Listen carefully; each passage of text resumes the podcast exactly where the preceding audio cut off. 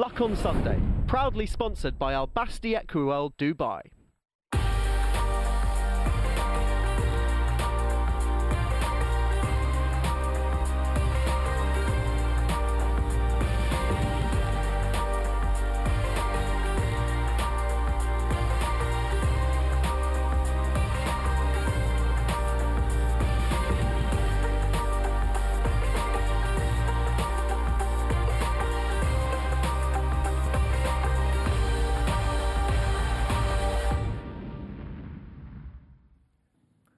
Welcome to the Luck on Sunday podcast, a weekly audio digest of all the best bits of Luck on Sunday, free to air every Sunday from 9 o'clock, that brings you the best guests and insight from around the racing world.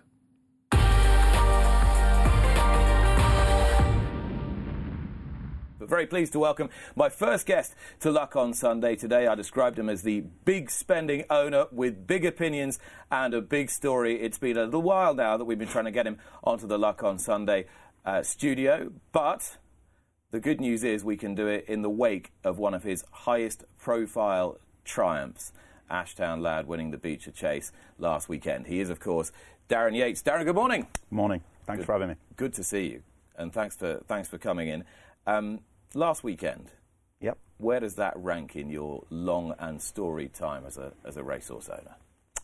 I would say it's it's tough when you've had obviously the Frankie bet, but I would say it's probably my best day in racing. Having all my family there, um, trying to pe- keep a few people quiet that you know only seem to have negative things to say about me buying horses, but it was it was just a really really great day, a really great day.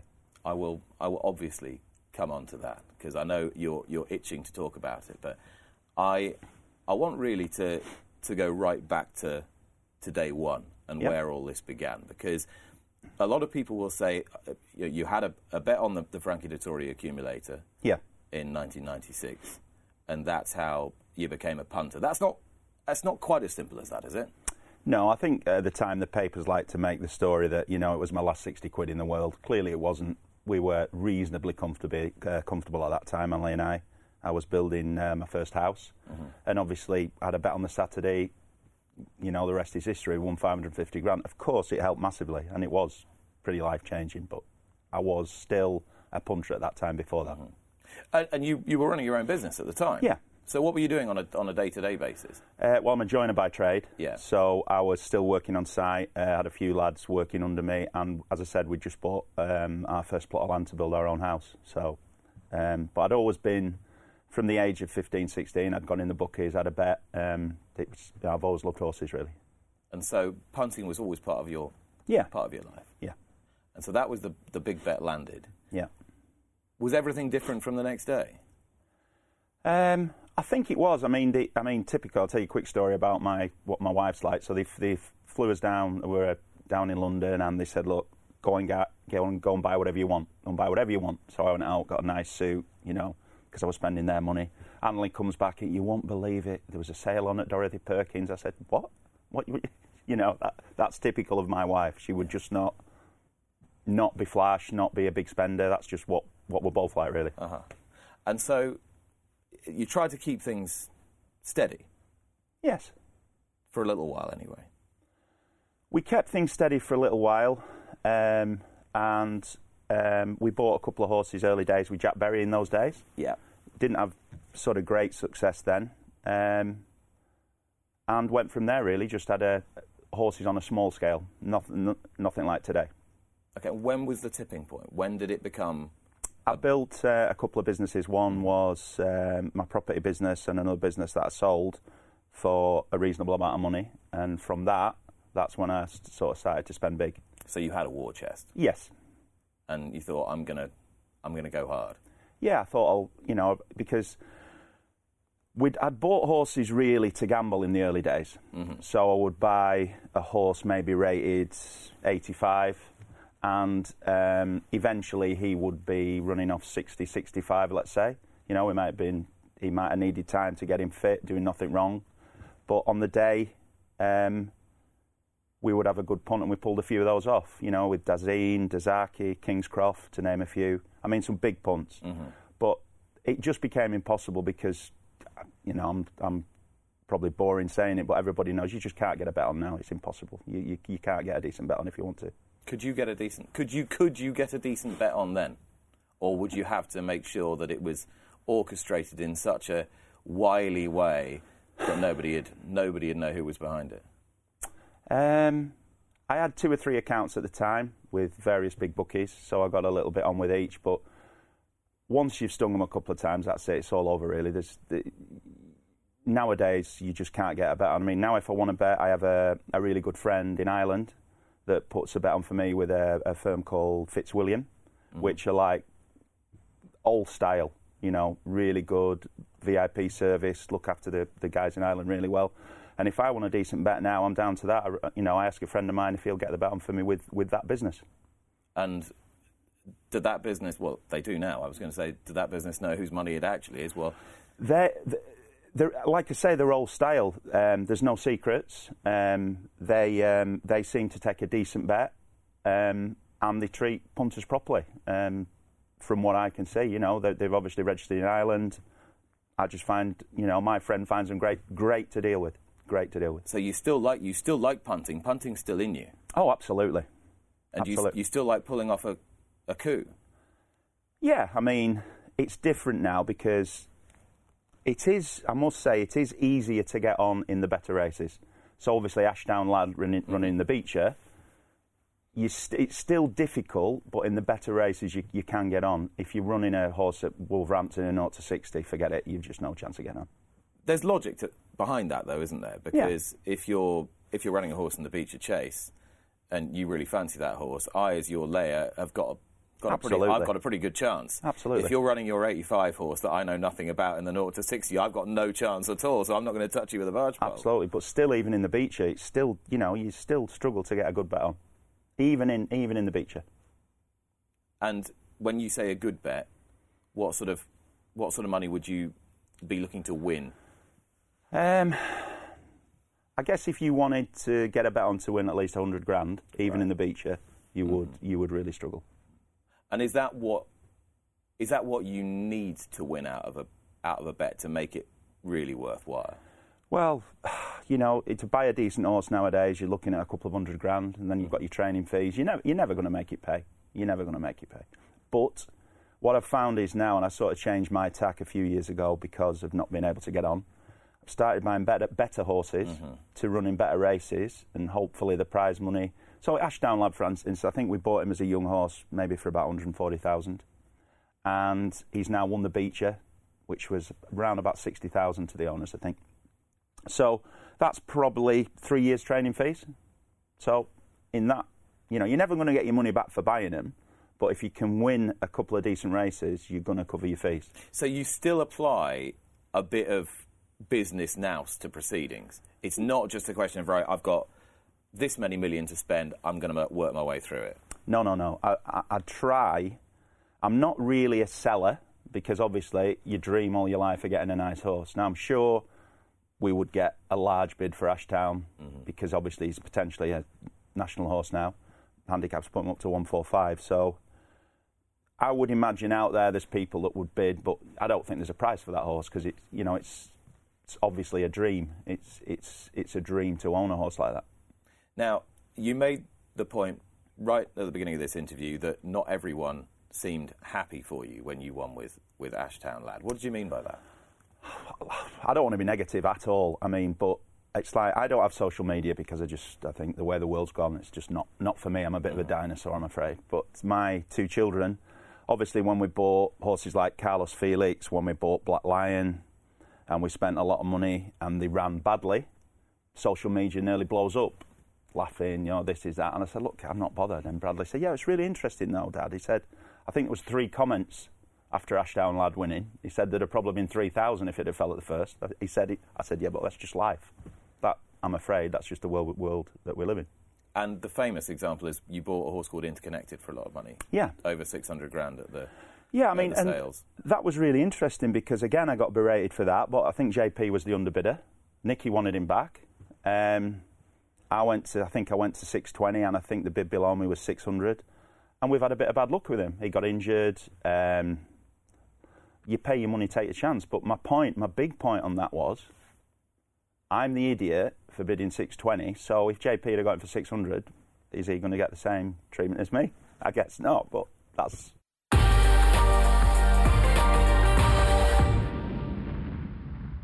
Welcome back. Darren Yates, uh, owner, is still with me. He's alongside David Ord, editor of the Sporting Life, and uh, Paddy Brennan, who is again amongst the winners this weekend. There was no Cheltenham Saturday. There was Cheltenham Friday, right? You only need one Cheltenham day to be riding winners every time there's a meeting, pretty much. Yeah, that's always the uh, aim. I always think every winner I ride at Cheltenham could be my last, and I've been thinking that for 18 years, so I love it there. Uh, you wrote punctuation Yeah, victory yeah. on, on Friday. Yeah. Um, I don't know anyone who gets quite as much, or seemingly quite as, as much of an obvious thrill as you do from riding a winner even on a Friday at the December meeting at Cheltenham. Never mind the, the festival. It has become a real thing with you, hasn't it? Yeah, it's, it's so hard at Cheltenham, and you know my friends, my family. It's a lot of people there, and yeah, it's it's the Olympics. Like you only have to drive past Cheltenham to understand how special the place is. It's you know I've ridden a lot of places around the world, and there's no place like Cheltenham. All right, so everything all still in working order by the looks of uh, by the looks of Friday afternoon. You keep threatening that you're coming to the end of your career, but you've been saying that to me for about seven years. I, I just refuse to believe it any longer. Yeah, I think it's. i i I genuinely believe if Fergal O'Brien hadn't come along, maybe I wouldn't be sat here talking about my riding career at the moment. So he's prolonged it, and uh, yeah, we'll keep hanging in there for a bit longer. How do you feel in yourself? Yeah, it, it does get harder. I can't ride seven days a week anymore. You know, I can't drive around the country for one ride. That that hits you when you get to the age of forty. But I'm in a very fortunate position, and your body gets a bit stiffer, and it's not as easy. But you keep on going. Do you, do you actually identify a point in time when that gets harder? Oh yeah. Beyond beyond forty. So it's not that's not just a psychological thing. No, you do. You started to, you know, you just there's there- there's young there's lads in that wear room.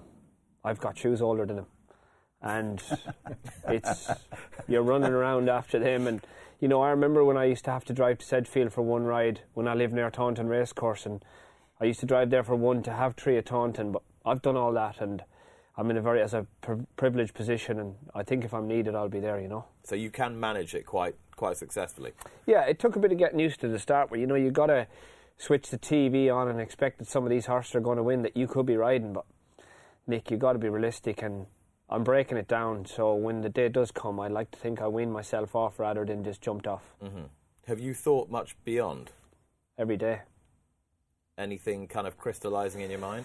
No, look, I've set up a nice business at home. I've got over 40 horses on the farm, and um, that's that's running nicely. But I think that's something I can run in the morning and the evening. I still, I'm open to offers, and I'm hoping the day I do retire, there'll be something come my way. So you've got 40 horses on the place. Yeah. And how many staff do you need to, to It's- service I've that? only got one member staff. Wow. Uh, yeah, I run it with a telehandler, which is a big machine where I can. I feel like that's two mem- members of staff, and I keep. I've got 21 in one barn at the minute, and horses everywhere. So yeah, look, it's it's a business that I I'm running. But I, when you when you when you've worked as a jockey for 20 something years, things like that are easy.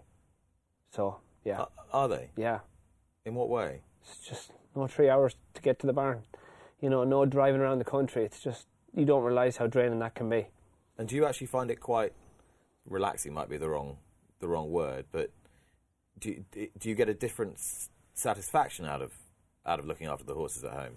Yeah, it's completely different. Obviously, it's not the same kick around, but I think in one barn at the minute I have horses in the region of two million pounds in value. You know, and that's a lot of responsibility. But as I say, when you're used to pressures of race riding, you never you never feel that pressure again. It's it's totally different. It's more relaxed, more normal. Being a jockey isn't normal. It's quite interesting, isn't it, Darren? I, I don't know. As an owner over the years, have you have you thought about racing from a from a jockey's point of view? You've come into contact with so many riders and trainers, and what what they do day in day out. I always think about the driving all around the country. I think a lot of people don't um, don't realise how dangerous that is in itself. Rush, I mean, they don't do the two anymore, but when they used to do the two meters, rushing from one to another, and I think taking the saunas out, I think that's a that's a real big mistake as well for the jockeys. I don't know if you agree with that. Yeah, look, it's, it's not something that involves me very much, but you know, it's, it's it is tough for some of the lads, definitely. And Dave, you've you've driven down from Leeds. Got the train, Nick. I'm not going to lie live on TV. I know. I, I mean, the travel for the jockeys was just ridiculous. When you're going for one ride, the economics of it as well, the, the distances you're travelling for one riding fee, it, it didn't make sense. I think going down to one meeting a day has helped clearly, but the, the workload, the riding out in the morning, then to the races, the, the full day, and often for, as we say, for one or two rides, it, it, it's a tough life. It is, and riders this week have uh, expressed their views on, on the use of the whip once again with the new rules um, set to come in with a, a, little bit of bedding in time before before Cheltenham. Uh, Paddy, what's the what's the feeling in the in the jockeys room at the moment about how these how these rules are going to going to go down and how they're going to be applied? Yeah, I think it's hit home a little bit now. Like at the very start of the stick rules, I, I was extremely disappointed. I was never asked my opinion. Been sat in that weigh room a long time. I like to think I've done a lot of things in the game, and yes, I was disappointed. And you know, right now, I, I hear lads they were starting to raise their voices ar- around the weighing room, and I said, lads, voice your opinion. You know, it's never too late to speak out, and um, yeah, they, they realised there's an issue because. It, Adam Wedge, for example, was at Leicester and he gave a horse a lovely ride. You just sit down, you watch, you think it's normal, but he was told in the new rules he'd got 12 days. Like it's going to be completely different, and personally, I think it's something that's not going to work. Why? Just because of the riding style of hitting them in, in a totally different way. It's, it's very hard to get the, the whip back there forehand, backhand. It's it's for for some of the jockeys, it's next to impossible unless their hand is going to go to the sky. There's no way they're going to be hitting them in the right place. It's impossible. So to me, it's it, there's a there's a possibility it could look even worse. I think the way it is at the minute is fine. What what what they want to do is is maybe reduce the hits and bigger the ban. If you go one over, the penalty is going to be a lot harsher. And if you get go two over, it's going to be even more harsher. There's there's ways around it, but I think it's a lot. It's going to be a lot more difficult than people think. Okay, you used your whip in the backhand position when you won on punctuation on Friday, and appeared to get the response that you desired from the horse, and the horse won. Yeah. So anybody watching that would think, well, hang on a minute, you didn't seem to have a problem using your whip in the backhand. And I think the rider of the runner up, who is Harry Skelton, well, he's used it in the forehand there, but you've got your your whip in the backhand position, Paddy, and don't seem to be having any problems. No, but I don't because look at I'm very far back in the saddle. I'm quite tall. You know, I've got long hands. It's it's different for me, and I didn't. People say, "Oh, you did that because the new rules." No, I didn't. I just didn't have time to get it into the forehand, and I didn't. The rhythm was there, so I just left it. It was nothing to do with the new rules. Um, yeah, it's, it's, it's easy for me. And if you watch my style, I get more stick about it. But I sit extremely far back, and I can get I can get my arm back there no problem. What we don't want to see is if, if you if you go to the new rules and people come in short with the whip, that's going to be a disaster. So here's the thing. So as everybody knows now, I was on the the whip review steering group, um, and within that steering group are two representatives from the weighing room. Yeah. One jumps, Tom Scudamore, one flat PJ McDonald. Now, I am not seeking to heap all the responsibility for the new regulations on them. At the end of the day, the BHA board has to ratify the recommendations, and it's them who decide what appears in that rulebook. Not the steering group and not the jockeys, but the, the British Horse Racing Authority. Um, however, nobody on that steering group is going to try and put forward a suite of recommendations if they haven't been rubber stamped by the two representatives of the two weighing rooms that are in there, one of whom is a senior figure on the Professional Jockeys Association board. So uh, this is where the disconnect comes for me. And, I, and I, I, as again, I'm not trying to pump all the responsibility onto Tom Scudamore, but he's been very eloquent in the last couple of weeks saying that he thinks it's a perfectly workable rule. Yeah, well, he's entitled to his opinion, but so are the rest of the jockeys in the weighing room. And they're starting to speak up. So, as I say, you can from my experience, I, I personally don't think it's going to work. And people are, you know, one person in particular has been saying, why, why, are we coming out now? Well, that same person slammed the door in entry one day and told us not to get out of our seats to go out and ride in the next race. when the previous rules came out. So it's never too late to speak. Go on, just talk me through that. I, When the previous rules came out, so that's back in 2012. yeah, the the door was slammed, and we were told not to go out and ride. And I and we didn't want to. We were like, fine, we won't. But do you know what I mean? It's never Well, one too- of your own yeah, one of our own, yeah. tried to organise a mutiny. Well, yeah, it, it, was the bands were just wrapping up, and Mm. this was their way of dealing with it. No problem. We sat in the seat. Didn't happen. But it's it's never too late to speak. People are saying, why are they speaking now? Let them speak. Mm. Well, I spoke with the BHA last night, and they assured me that if jockeys wanted to speak, they would still listen. This is the statement from the BHA. The BHA undertook extensive technical discussions following the publication of the recommendations earlier this year by the steering group, which itself included two leading current jockeys. Those full and frank discussions were held with representatives of all interested parties, and the feedback provided was listened to and considered carefully. Ultimately, what's been agreed upon is a package of measures designed to develop a more considered and judicious use of the whip for encouragement, improving the style and perception of its use. Recognise the importance of working with jockeys, which is why we've engaged with them and their representatives to make sure they understand the changes being brought in through communication and education. We'll be happy to continue with such engagement prior to the implementation of the new rules and penalties and throughout the respective bedding in periods for both codes. That's fair enough, isn't it, Paddy? Yes, they're, they're, they're willing to, like they say, we can speak, and I, I, I just think that there is time to still speak. Darren, um, as a as an owner, as a punter, perhaps more importantly in this regard, how do you feel? I'd like to make two points on that if it's all right. You can I don't make know as what- many as you know- like. I don't know what Paddy thinks.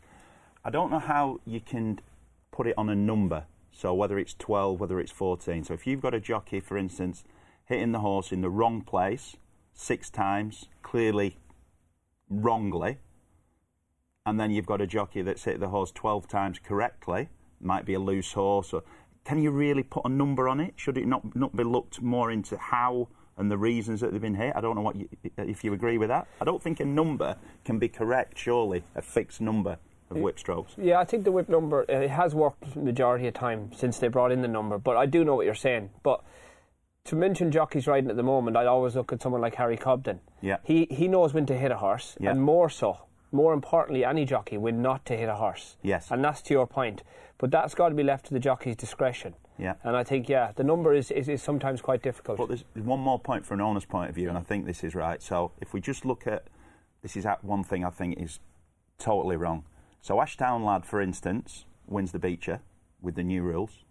Let's say I'm watching and the horse has been hit. For instance, if the rule's 12, he's been hit 13 times. Mm-hmm. You get presented with your trophy as an owner, blah blah blah. But I know a week later they're coming to get the trophy back from the house. Horse is going to be disqualified. How the hell is that going to work? Yeah, that's that's been a bone of contention. Well, how, how's it going to work? You Uh, tell me. Dave, what do, what do you think of that from a from a media and communications point of view? The part of the new ruling is that disqualifications, if a jockey goes more than four over the the eight or the, the seven in flat racing, will be deferred and, and heard by a panel on the next week. And the betting industry has been heavily behind that. You understand why the betting industry because it's clean on the day, the winner gets paid out, but it's the owners mm. who suffer, and also the people who back the second. If you back the second, you're watching coverage on racing TV. You know that Jockey X has hit that 19 times. That horse is going to lose the race in 48 hours, but I'm not going to get paid out. You're accepting a trophy that you know is going to be returned 48 hours later. That doesn't sit comfortably with me, but nor does the prospect of how it's going to be policed. So we're going to have people sat in front of screens counting all the way through races, coming up with like a score sheet for jockeys at the end of each race, knowing who might be in trouble, who's not. It, it, it's going to take an awful lot of understanding. I mean, hopefully they won't need to. Hopefully the rules will be followed. I mean, the new whip rules, they took a bedding in process, but I'd not come with that delay. I know why they've done it, because it would be difficult. But you, they always say, imagine the scenario on the Grand National. If the Grand National winner is disqualified and it's live on ITV and they announce that he's been disqualified because the jockey's gone over four times over the, the hmm. limit, if it gets disqualified three days later, that's going to be on the ITN news as well. It's, we're not going to avoid the public scrutiny of it. It's, it's not going to disappear because the high profile winners are getting disqualified away from the big day itself. But is there going to be any discretion? You look at Harry when he won on Le Milos, the mm-hmm. Coral Trophy a few weeks ago. He's got the loose horse. If he's hit the horse the amount of times he's allowed to, what if he's just trying to be safe and he's trying to correct the horse? Horse is coming in front of him. There's got to be Well, some you sort are of you are al- you are allowed to count for safety as well as to count for encouragement. So it's twelve strokes or over for encouragement is the is the threshold beyond which you will be you will be disqualified. And I mean, the, po- let, let's let, let's be clear what the point of the whip review was. It was first of all to ask the question: Does the whip or the Procush or the foam padded implement have a position in in the sport, have a place in the sport? Um, some people thought no, it doesn't. Some people think yes, it does. Others aren't quite sure. So to try and consider whether that was the case, and the answer to that has been yes, it does. The recommendation is yes, it does. The recommendations were quite happy with the number of strikes as things are at the moment, eight and seven. But use of the whip, A needs to be more judicious, um, B needs to be better, and C needs to be more palatable to a wider public. And perhaps most importantly of all, the second part of the, the equation is um, how are we going to stop the win at all cost mentality and jockeys just disregarding the whip rules in the bigger race, the biggest races of all, Paddy? And really, that's the that's the nub of it. Yeah, and that'll always be the issue. But will it always be under the new regulations? Because you you're not going to go anywhere near. Well, I just 12 think if- strikes, if you are you? no, and I think the So if you're not, why is anyone else? no, but if the severity of the ban changes, which is if, Which it is doing. yeah, no, but if the severity of the ban changes with the way that stick is used at the moment, why can't that work? Well, And, may, and maybe reduce it, reduce the number.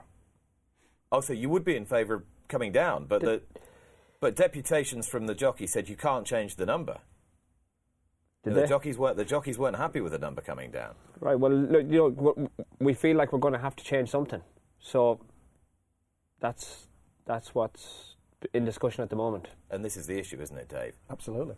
Everyone's in agreement that things might need to be tweaked or changed, but you, it's very hard to find consensus as to what the most effective way of doing it is. quite what it is. I mean, what's clear, there's definitely been a disconnect with the jockeys through this process. Again, we have seen it before where the representatives, there was a senior member of the PJA on there, this hasn't been ratified by the whole weighing room. You probably would never get full weighing room support for anything anyway. But it's just, what, what do, I think there's got to be a number.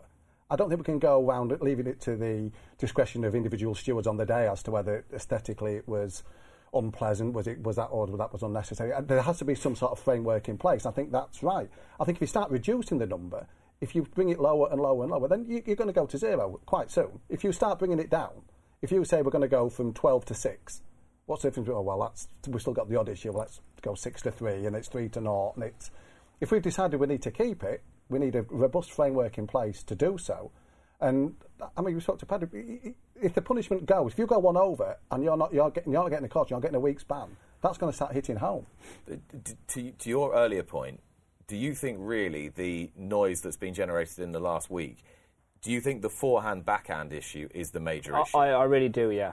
Yeah. and is that what is that what's exercising most of the jockeys? Do you think? I do. Like the majority of them. You, you know, you, you you you got like Tom Scudamore obviously went to the meeting, and as I said earlier, he's entitled to opinion. But you got maybe eighty percent of the other jockeys now saying, "Hold on, this we don't feel comfortable about this." And yes, they they, they want to come to an agreement, but it's just the, the, the style of race riding. When you're riding in a three mile chase and heavy ground, it's totally different to anything you could ever experience. And you know, we're, we're so aware of the welfare, absolutely. You know, and the number, like we're mentioning 12 there. Well, if anyone's hitting a horse 12 times, I'm sorry, they shouldn't be winning. You know, Well, exactly. yeah. So, So we're, we're we're really aware of that. But the number at the moment is 8 Mm-hmm. As I said, we're may, if if we But reduce. Harry Skelton got close to twelve in the in the big Newbury race.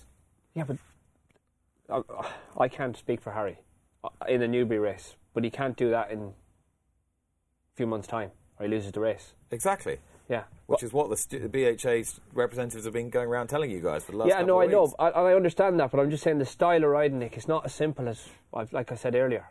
Mm-hmm. The jockeys are willing to speak, and the number they're willing to speak about, and like we said, if a jockey goes one over and he's getting a week ban, it's a big difference to going a one over and getting a caution or a two day ban. and that's it. The bans have gone up as well. So you think, in summary, I think you you're not you don't hate the disqualification idea because you don't think that anyone's going to get close to it or that you're not going to get close to it. I don't think, no, I, I really don't think anyone will get close to it. You don't hate the idea of much harsher bans and the idea that jockeys need to just take more personal responsibility for the way they use the whip. Absolutely. But you are bothered on behalf of a lot of your colleagues by the ease with which they can transition to a backhand Yeah. whip use. Yeah. And do you think there are going to be a whole raft of bans come in immediately these rules change or not? Oh, uh, absolutely. Uh, you know, as I said, it, was brought home to the jockeys a couple of weeks ago. The stewards have been bringing the lads in when they're riding winners and saying, look, if you do this in the new rules, you'll be getting two week ban or the bans will stack up and it will become, there won't be a lot of jockeys left riding. It'll be that difficult. So that's where the issue is. What do you think the answer should be? Look, it's it's it's it's it, we all we we need a meeting. We need to sit down. We need to come to an agreement. But harsher bans, and if they've got to reduce the numbers, like you say, you reduce them to one or two. Where where does it end? I know, but if if if we can all just meet somewhere in the middle and make it good for everyone, then we we we got to keep we got to keep things going as best we can and be very careful of what actions we take. How hard will it be for the Irish jockeys going over to Cheltenham who haven't been riding under these rules for the month of the build-up, in the white heat of a battle at Cheltenham, to be able to adapt styles and adapt to the potential punishments that are in place? It'll be it'll be next to impossible. And it's not just Ireland; all around the world, lads coming to ride over here. It's just totally different. And yeah, like I can't see it happening anywhere else in the world.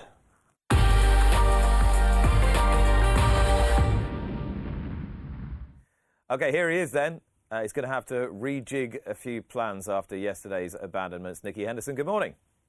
Morning, Nick and the team. How are you? Yeah, all very well, thank you, Nicky. Thanks Good. for joining us. Happy birthday for yesterday. Um, although it was a day I'm sure you'd have rather spent at, at, at Cheltenham. How much improvising are you going to have to do over the next 10, 14 days?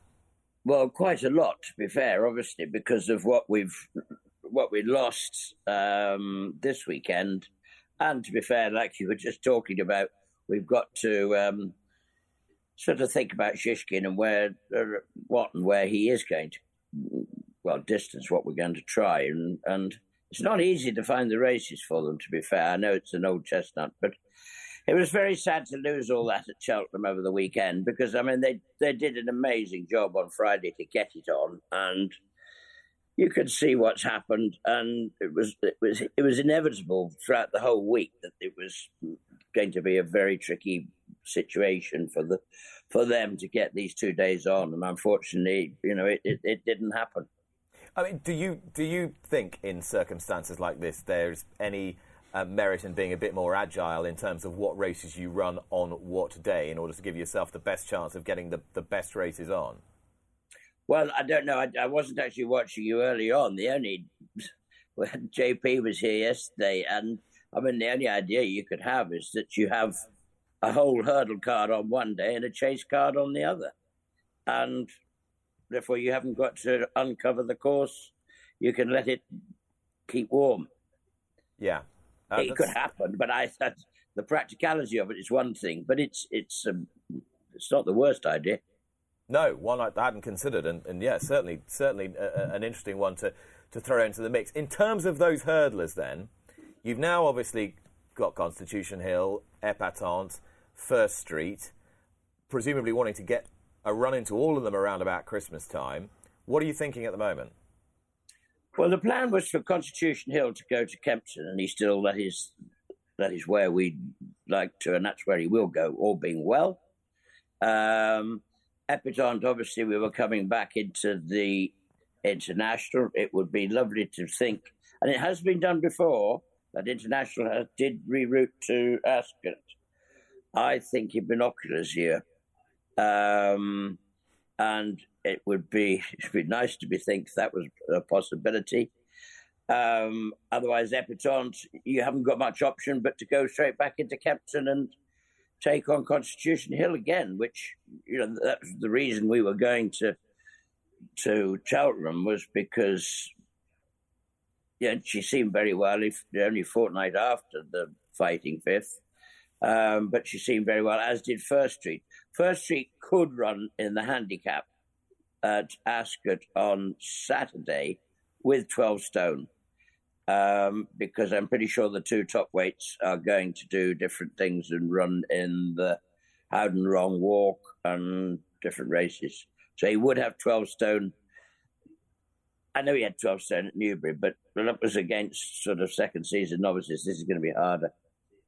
Okay, so that looks like the plan for, for those three at the moment. There was talk about going to the Matheson hurdle in Ireland with one of the horses. Is that still a possibility? You, could you send well, anything Not there? really, because Constitution Hill is actually the only one we have in there. Oh, okay. not in.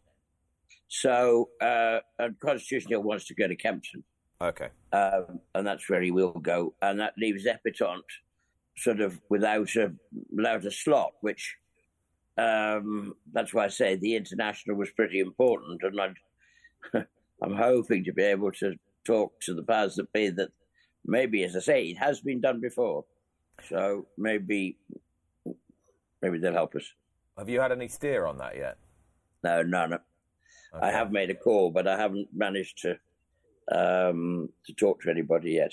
I, I make it a shade of odds on you won't get your wish, but I might be wrong. Uh, Well. what about what about Jonbon? Um, is he does he fancy a trip to Kempton over Christmas? No, I wouldn't have thought so. I think he'd probably the kingmaker. I mean, he doesn't really, as you can see from here. He's, I mean, he's going round on his own. Uh, he did it. Well, actually, Morrell kept him company over the first four fences at, at Warwick first time out, and this time he went round on his own. He's only going to have to, you know, wherever he goes. I can't see anybody taking him on for the lead early on, so he's just got to do his own thing. I would have thought something like the Kingmaker at Warwick and, and, and leave it at that. Um, then he can do plenty of practicing at home and keep his eye in. But he's really well and he's in great form, and I, I, I don't think he needs to go to Kempton. And we spoke quite extensively about about Shishkin a, a few moments ago, and, and you were thinking about stepping him up in trip now. Is he is he okay after the Tingle Creek? Yeah, we have actually have we, we've we've looked at his back. Um, think we can help him there.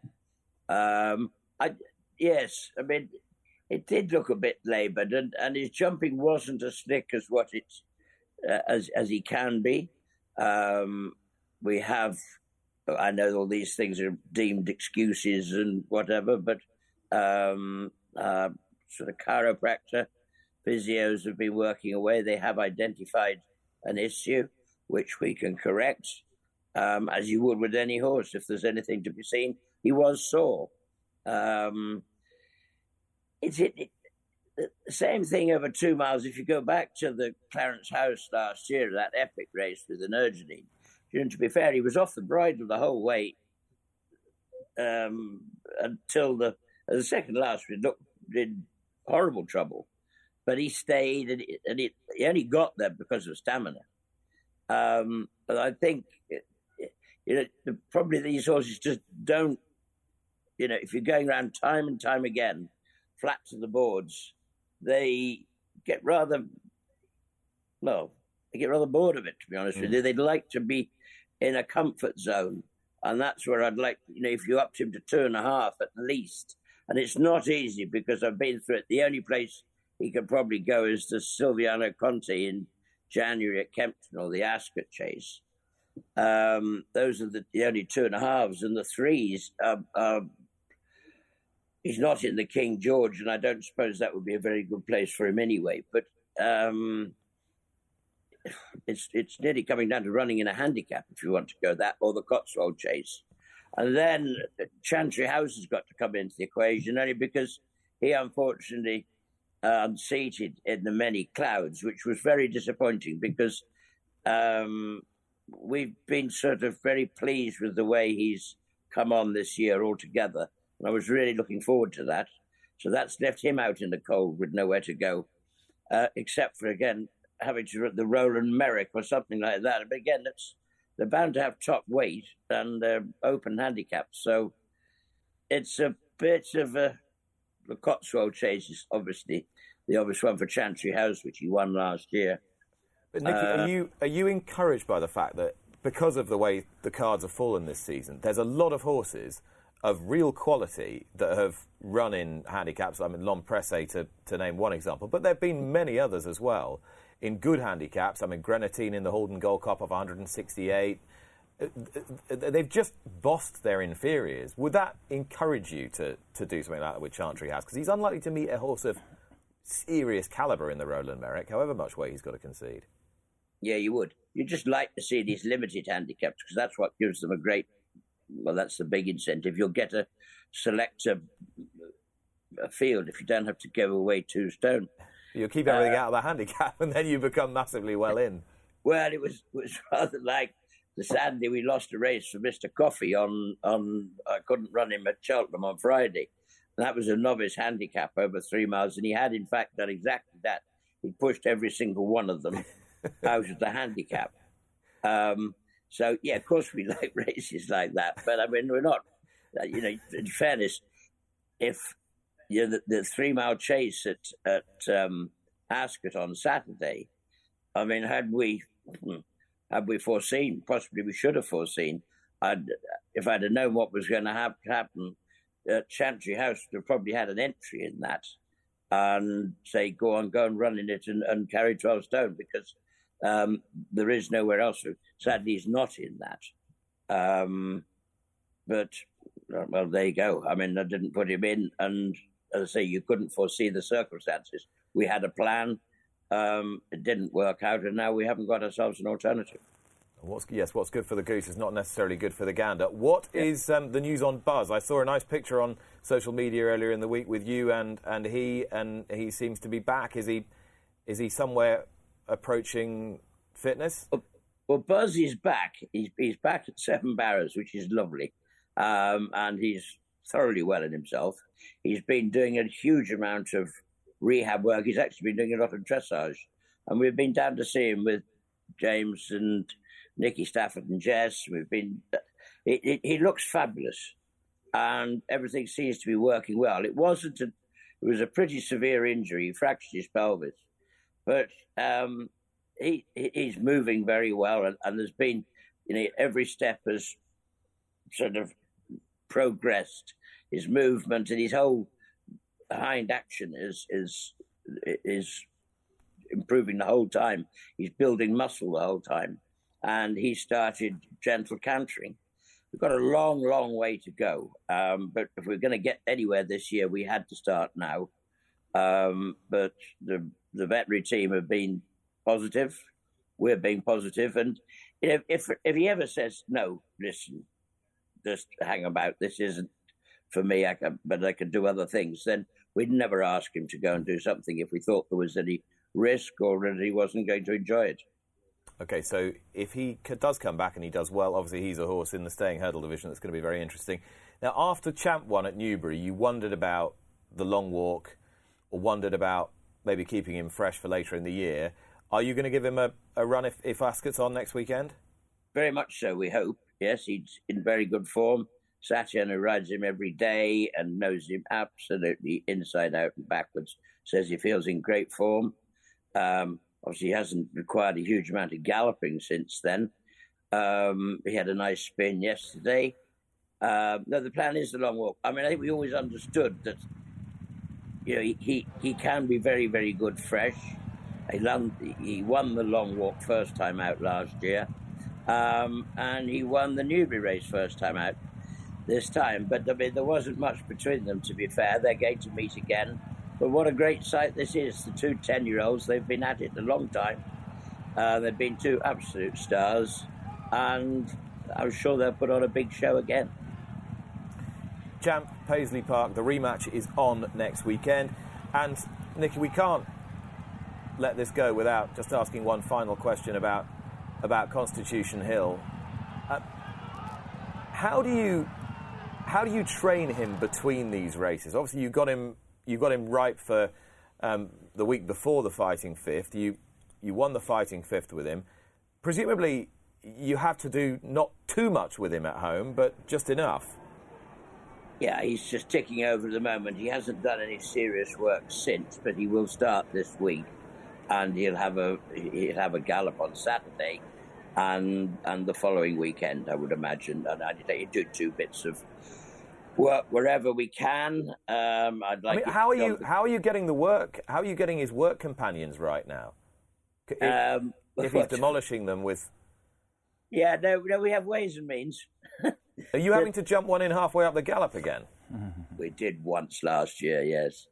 Um, it's it, it, it's it's not the easiest thing to do, but when you've got very good riders, which we luckily have, I think it's easy. It, it's not that difficult actually, because you can let two good horses work away, and then he comes and joins them and just does his own thing, and they they do their own thing. Um, it keeps him going. He's he's not he's not, actually he's a very clean winded horse, which helps us. Um, he can get a bit heavy at times, but he seems good and he's very happy in himself. Um, we'll just tick over this week. I said the weather's just you've got to be mindful if we can't get to where we want to going wise in his preparation, we'll probably just have to step it up a bit more. But um, he hopefully, unless I mess it up completely, will be fit and ready for Kempton Boxing Day. All right, Nicky, thanks so much. It's a pleasure. Nicky Henderson um, with Constitution Hill. Your face when I asked him about jumping one in halfway up the gallop, is he confessed he'd had to do a couple of times. Have you ever known anything like that? No, I, I've spoke to a couple of the lads that have rode, ridden Constitution Hill work, and I just sat there in awe. It's like wow, like what he's doing. It's incredible, unbelievable. And because you, you, let's face it, you've you've ridden some very very good horses, your champion hurdle caliber horses, you know, yeah, very fast ones. And and in all my years of of, of riding, I've never sat and listened to young lads speak about the way this horse works. It's not normal. Really? Yeah, that's from you know. It's just wow. they sit and tell you what he's doing, and you're like, nah, that ain't normal. That's just incredible. We're so lucky to witness what this horse is doing.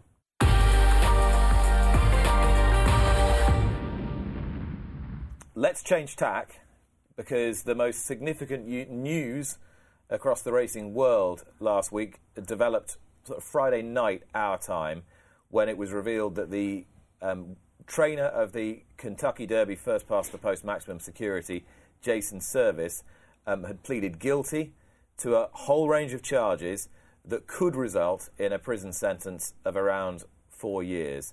Uh, US racing journalist Alicia Hughes joins me on the line now. Alicia, first of all, I'm very grateful uh, to you for getting up at an unearthly hour uh, Eastern time and there are there are very few people that I would get up at this hour for that does not involve a major racing contender putting in a workout. So this speaks to I've I, have i have always told you that you are one of my favorite people. Now you have tangible proof. well, and and I will I will return I will return the favour. I I absolutely promise you. Um, Alicia, you've been you've been one of the the, the pretty small group of journalists who've been following this performance enhancing drug case right from its inception. It's taken so many twists and turns. Just tell us how we've arrived at Servis pleading guilty. Um, well, basically, and I have some notes because it's a little too early in the morning for me to kind of spitball off the top of my head. But um, for full disclosure, um, Robert Garrity was the pool reporter who was covering this case and the other cases for the major industry publications. And basically, Servis was, you know, he was, you know, he's part of that large group that had been indicted on on the conspiracy to misbrand and you know adulterate performance enhancing drugs. He was basically the last d- defendant um, facing charges in that scheme, and so now I believe 21 of the 40 of the 31 have pleaded guilty, and he was actually scheduled to go to trial um, next month if he, you know, if he didn't take the plea deal where he would have been facing, I believe, up to about 25 years uh, in prison. So this one, you know, by doing the guilty admission. Like I said, he's facing up to four years. I believe his sentencing his sentencing is actually going to take place um, on what I think is Preakness Day, um, May 18th. So that should be interesting.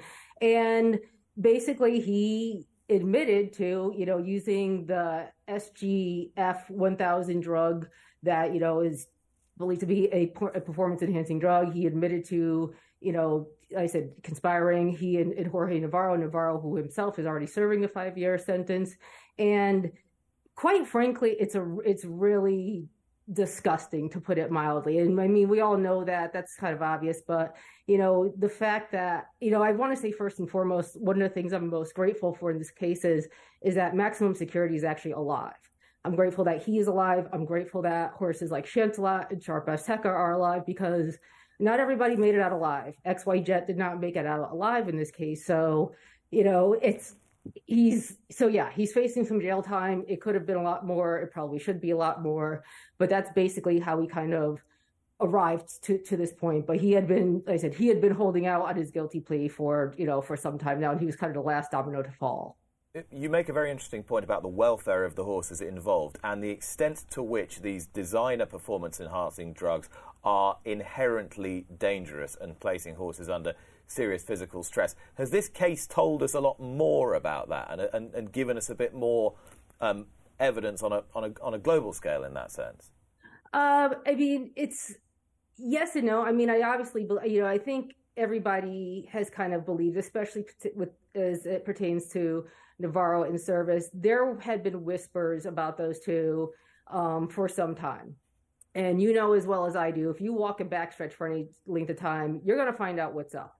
And those two had very, the rumors were very strong. And it wasn't in, it, there's a difference between what you know and what you can prove, which is why it, it's, it took to this point, it took the feds getting involved, it took wiretaps to get the evidence needed to bring charges against everybody involved in this case. But what I find really, what is really concerning is the fact that, you know, there there is a lot of people who failed, a lot of humans who failed these horses across the board. There were some very obvious red flags with both of these trainers with regards to the numbers that they were putting up. And I actually pulled some figures, um, just so you have, an, I mean, for 2014, just at Monmouth, we're just looking at Monmouth Park, Navarro was winning at 27%, Servis 29. 2015, Navarro 26, Servis 25. 2000, I'm sorry, that was 2015. 2016, Navarro 37%, Servis 34%. 2017, Navarro 41%, Servis 31%. 2018, Navarro 45%, Servis 41. For comparison's sake, just so that anybody doesn't think, well, those are the winning figures of top trainers at meets. For comparison's sake, look at the winning percentages of Todd Pletcher and Chad Brown, who I think most people agree get the best of the best stock. They have 11 Eclipse Awards between them. Their win percentages at Saratoga, probably the most competitive meet in the country, 2016, Chad 24, Todd 21. 2017, Chad 24, Todd 24. 2018, Chad 27, Todd 15. 2019, Chad 23, Todd 18. 2020, Chad 19, Todd 23.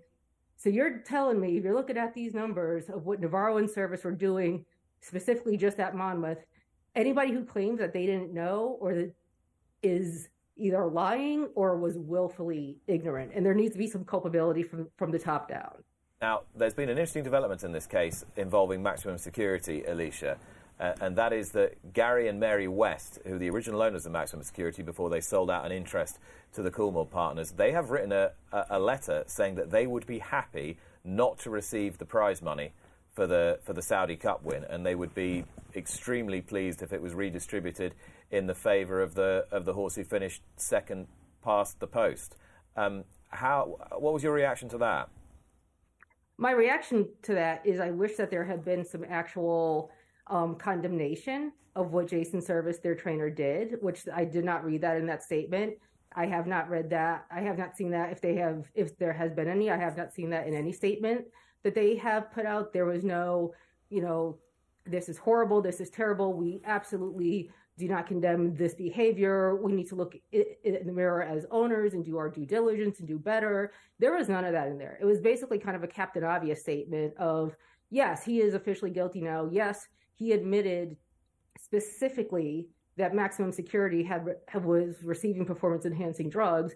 So then basically giving Saudi Cup permission to distribute the, the, the purse, but they're not going to actually speak out and say, you know, again, they they need to look in the mirror and say, why did you give these why did you give him the Jason Servis You see these numbers, they were red flags. You know, where where is your, you know, there was just no contrition there and there was no even speaking to the well-being of, of the horse and also they just mentioned the saudi purse what about the other races he won where you know they, they are they gonna you know are they gonna allow the Haskell purse to be redistributed? Are they to like what about his other races? Why are you just focused? Why just focus on the Saudi Cup? Alicia, time is against me, but one final point. Several horsemen and trainers have spoken out in stark condemnation through this process. One of them is the normally pretty considered Shug McGaughey. What's he had to say? Um, Shug, it actually, um, I posted the quote. It was actually a quote that TDN had gotten from him um, months ago when the indictments had come down, and he very, Shug very strongly said, he blatantly said that he thought Jason Servis was one of the biggest creeps that he had ever met in his life, and that he was he was glad at least that hopefully that the racing industry would not have to deal with these two again. And again, you feel for there's i mean there's so many people who you feel for in this situation again starting with the horses first and foremost but also trainers who you know were going up against them who knew that they weren't they, they, they knew that they that they weren't facing a level playing field and you're there's a lot of trainers who have to look back now and you know if you're the trainer of, of Bodexpress of what of what what what might have been. If you're you know you know I said races that could be on their horses resumes that could have enhanced their own stud value and those opportunities are gone. And we haven't even gotten into the you know if you're a horse player how do you feel that you've been you know if you were playing you know against them all these years?